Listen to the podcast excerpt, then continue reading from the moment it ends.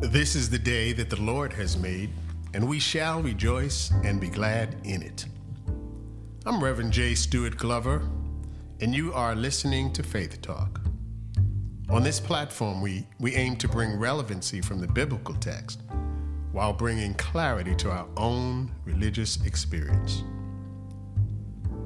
Our topic for discussion today comes in the form of a question, and that question is this Can embracing the gospel heal our shame? Can embracing the gospel heal our shame? So let's begin our talk today with a with an attempt to define shame. And a simple dictionary inquiry will, will offer this. Shame is a, a painful emotion caused by consciousness of guilt, shortcoming, or impropriety.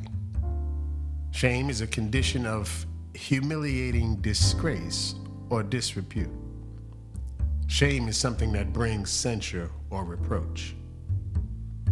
Shame is the painful emotion that is caused by a consciousness of guilt, failure, that often results in the paralyzing conviction or belief that one is worthless, that one is of no value to others or to God, unacceptable and altogether deserving of disdain and rejection. Now, there's a book, a recommended reading. It's God's Unconditional Love Healing Our Shame by Wilkie and Noreen Cannon Au. I'm not sure of the pronunciation of the last name, it is spelled A U. Forgive me for the mispronunciation. But in that book, we find this, their offering trying to explain shame. They say shame is the feeling that we are unworthy, and it seeps into everyone's life. All of us have feelings of inadequacy and secretly fear that there's something wrong with us, that we're not smart enough, not successful enough, not rich enough, not interesting enough, not good looking enough, not good enough to be loved for who we are. Shame causes us to lose, faith in ourselves and to believe that there's something fundamentally wrong with us. And to believe that unless we pretend to be someone other than who we are, that people will find us out and reject us. The authors of that book declare that we have come to believe that shame is at the heart of most emotional, and spiritual struggles. Now, I like this idea. I fully support this idea. Because, you know, spiritually, shame will help us to resist God. It brings, introduces fear into our, into our life and, and makes us think that we're unlovable we begin to think that God will reject us. But we should further explore how, how does God really feel about us? How does the way God feels about us compare with how we feel about ourselves? Is God present in the midst of our struggles and shame? Or is there a way that we can encounter God that brings healing, forgiveness, and wholeness? And as I offer it as a subject, as we, or can we, embrace the gospel in a way that heals our shame? So the authors of this book, they, they use a scripture to make a point as an illustration. The scripture comes from the Gospel of Mark, the 10th chapter, verses 13 to 16, and I'll read it. The scripture says people were bringing little children to Jesus for him to place his hands on them, but the disciples rebuked them. And when Jesus saw this, he was indignant. He said to them, Let the little children come to me, and do not hinder them, for the kingdom of God belongs to such as these. Truly, I tell you, anyone who will not receive the kingdom of God like a little child will never enter it. And he took the children in his arms, placed his hands on them, and blessed them. It's, it's quite revealing that that portion of scripture is followed by a man running up to Jesus, falling on his knees, and saying, What must I do to inherit eternal life? But the writers of this book, God's Unconditional Love, Healing Our Shame, they say that compassion towards oneself entails being empathic and caring of one's inner child. It was the children who were stopped by the religious people from coming to Jesus. And our authors suggest that psychologically, the notion of the inner child refers to emotional memories that are stored within and carry the lingering pain of unresolved childhood wounds. So the inner child represents a, a, vulnerable aspect of ourselves that we tend to abandon because we are ashamed of it. And as adults, we need to recognize this neglected inner child and develop a healing relationship with it. A metaphor for our vulnerability, the inner child needs to be seen, soothed, and loved. Now, it's interesting that in this story, the disciples of Jesus were the ones who rebuked the children and told them to stay back. And, you know, in other words, don't bother Jesus, he's busy. Um, but with us, it is often our own voice, our own inner voice that, that rises up within us, telling us to, to leave Jesus alone and don't waste your time. And look at all the people who claim to identify with Jesus. Look at how they act. They can't help you. This, this Jesus can't help you. But I'm proposing today that God is not too busy for us and that we need to not allow our own voice to stop us from coming to God and accepting His invitation to this place of peace and healing. So let's let's look again at how does this this um, this shame show up in our language? How, how does it show up in our lives? Well, you might hear people say things like, you know, I'm embarrassed by how little I've done with my life. I feel stupid and inferior when I compare myself with other people. My uh, 25th class reunion is next month, but I can't show my face. I just can't measure up to, to what a good wife, husband, or parent should be. I feel like a fraud, and sometimes I act like I'm better than others so they will think I'm important. Or if, if people at church really knew me, they would be shocked by what I really think and feel. I never feel like I live up to what is expected of me. I think I was a disappointment to my parents. The writers of this book say that not good enough is the feeling that all these people have in common. Each of them lives with a nagging voice that reminds them over and over that they are flawed and unworthy. So they have this inner critic that devalues them. Now, I, on, in interviewing people on the podcast, I have um, encountered a gentleman who shared with me this very same experience that, and he, he was a, a severe alcoholic and he almost died from alcohol. And um, he shared with me that when I asked him, well, why were you doing all this drinking? And he said, well, I felt that I wasn't good enough. I felt that I wasn't, you know, good looking enough. I wasn't tall enough. I wasn't smart enough. Nothing about him was enough. And he said he actually felt this in his body. So let me just turn for a moment and think about the origins of shame in our lives. Shame, I believe, can come from a variety of, res- of, of resources. For instance, harmful teaching. You may have developed a poor image of God from childhood. Uh, what do I mean by that? Well, perhaps you view God as a childhood as one who who is looking to condemn you and punish you and send you to hell as soon as you mess up. I think this is a poor image of God. And some of us have that. That is the idea of God that we have in our heads that we've carried from children, and it's caused us to reject God. Excuse me, it's caused us to reject God, reject organized religion, and turn to other things to, um, to meet our needs.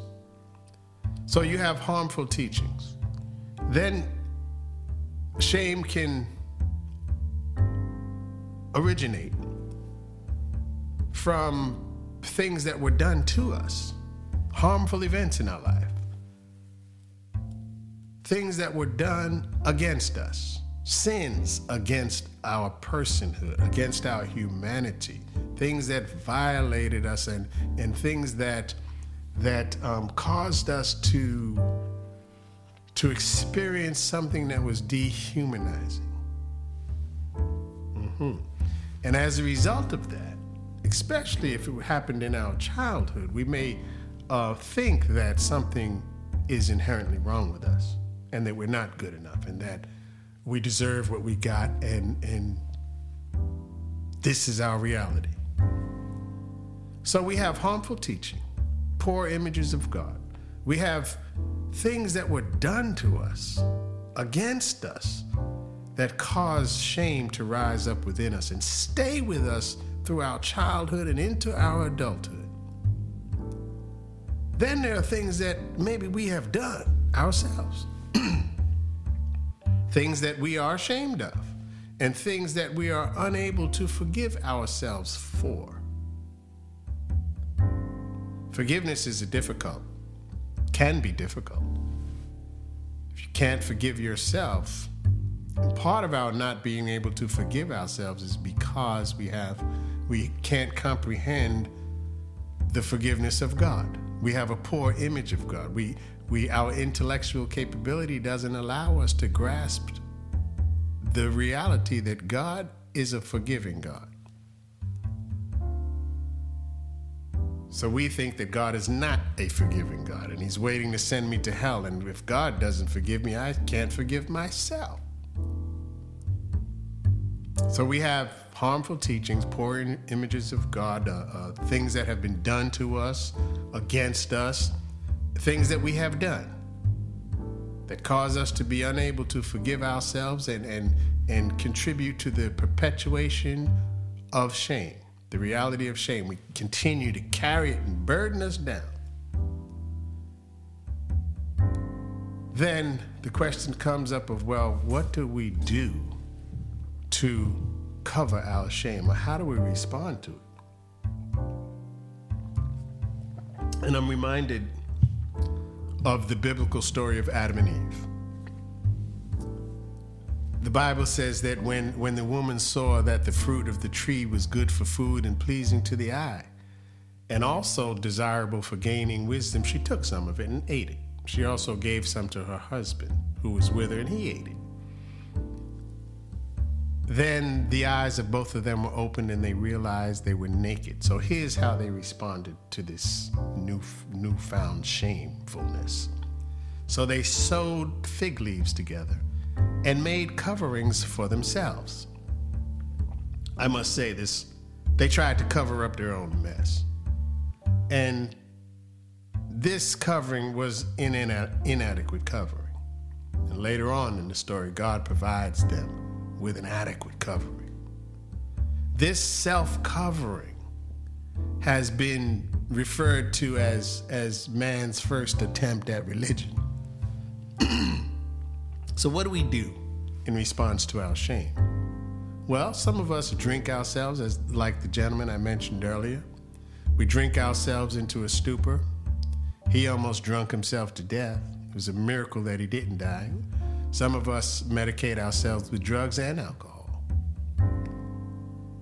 In response to our shame, some of us hide it. We never confront it. We act like everything is all right and will never change. We learn to suppress it.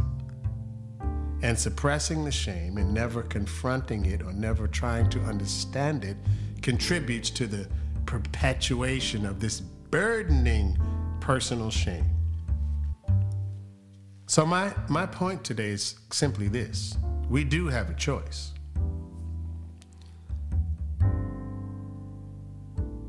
We can either make unhealthy choices or healthy choices relative to this shame, the presence of shame in our lives, in our minds, in our hearts. The unhealthy choices perpetuate, continue, feed the shame. But the healthy choice, I think the starting point of the healthy choice in response to this overpowering shame would be for us to first imagine God instead of the one who is waiting to send you to hell and punish you for your imperfections. Imagine God as the lover of your soul, the one who actually loves you.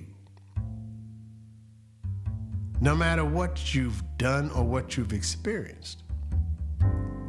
The healthy choice includes an act of repentance. Yes, repenting, turning from sin, but I'm also talking about turning from continually embracing this shame and despair. Turn from that and turn to and embrace this healing love of God that I'm talking about right now. So, my point is that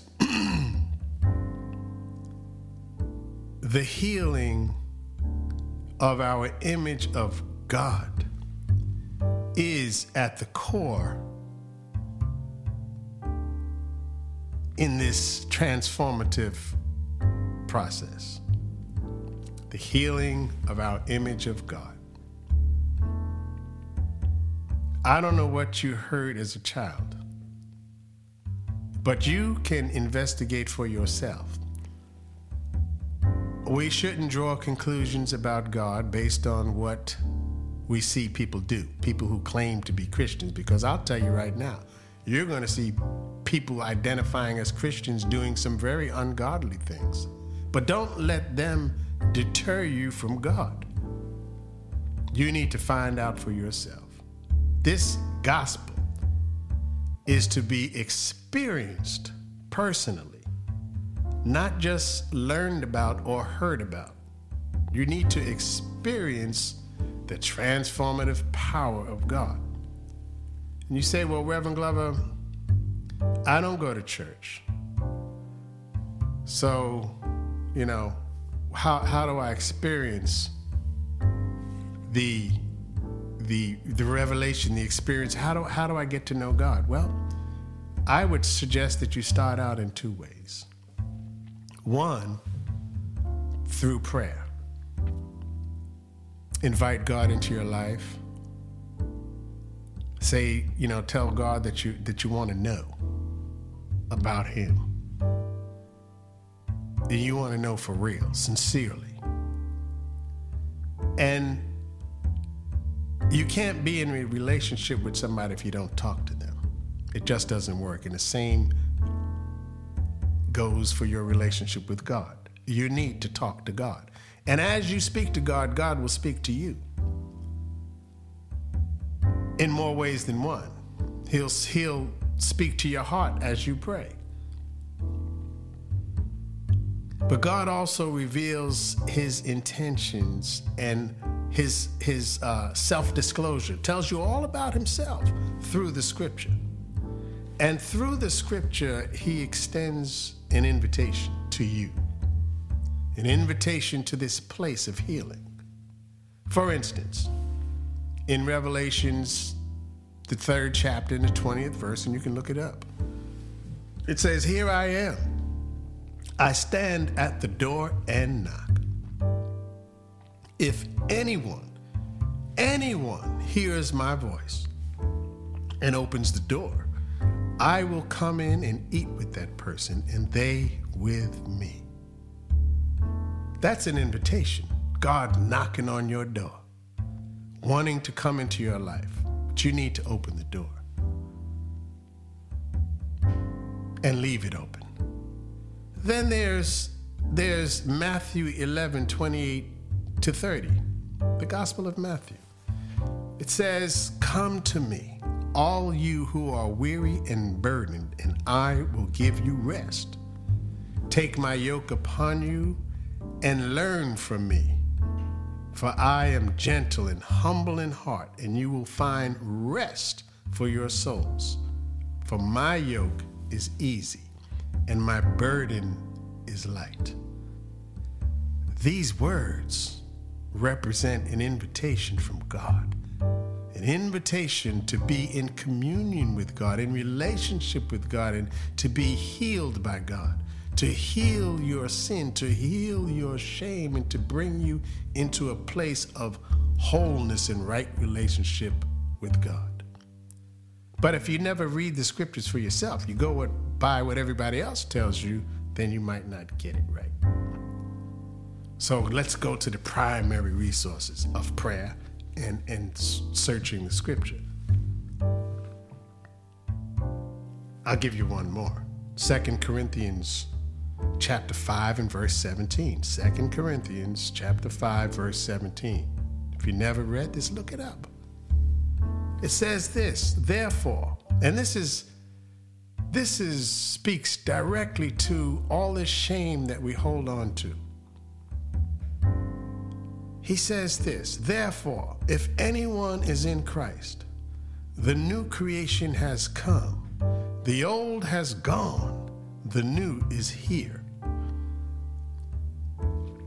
You know, the Bible, early in the biblical text, is a story of God calling his people out of slavery. And God still does that today. He calls us out of, He invites us out of that, from that which enslaves us, whether it's shame, despair, other sin, whatever it is that's enslaving us, that holds us in a paralyzing grip. That's what God is calling us out from. So, my subject today was Can embracing the gospel heal our shame?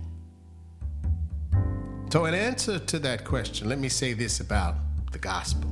I don't know what you heard or what you think of when you hear the word gospel. But the gospel is referred to as the good news. Good news.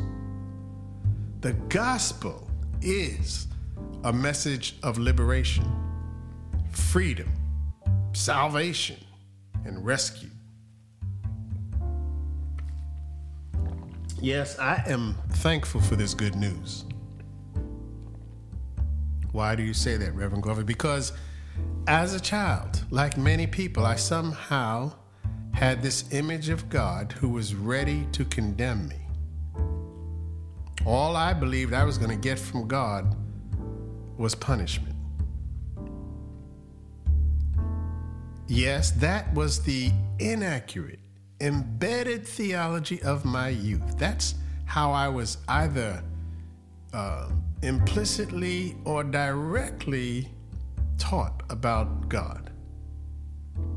But now, for me, today, the gospel represents a message that invites us all to a place of love, freedom, justice, peace, reconciliation with God and each other, as well as personal and social healing. The gospel, this good news, invites us to embrace a spiritual gift, an empowerment from God, from which we can love God back and we can love our neighbor, we can love ourselves and not only that, but then be agents of change in our community and in this world.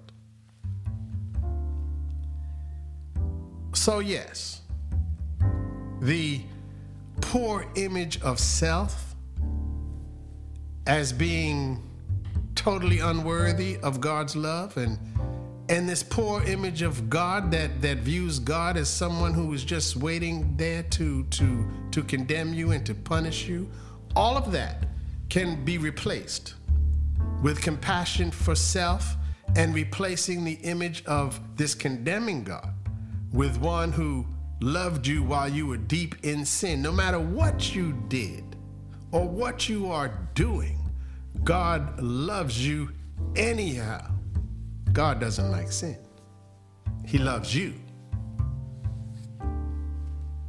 So then, in closing, I invite you to prayerfully search the scripture to allow God to reveal Himself to you. God's self disclosure comes through the biblical text, through the Bible. If you've never read it, I would invite you to to begin with the Gospels Matthew, Mark, Luke, and John. And pray with it. Don't read so quickly. Read prayerfully, asking God before you pick up this Bible to read it. Ask God to speak to you through His Word. I invite you today to trust God's leading you, trusting that God will lead you to a place of healing. And you will experience, not only read, Him showering you with His love. The Bible tells us that God is telling us that anyone who calls upon the name of the Lord will be saved and never put to shame. Well, beloved, you've been listening to Faith Talk. I'm Reverend J. Stewart Glover. If you have any questions or you would like to speak to me directly, please visit the website www.reverendjstewartglover.com where you can leave me a voicemail and I'll get back to you. You can send an email. You can um, register as a guest on the show and, and join the emailing list. I would love to hear from you. People from around the world are hearing these messages. And people are reaching out with an interest in, in, in um, further dialogue. So today, I thank you for being part of this listening community. I'll see you next time, and God bless you.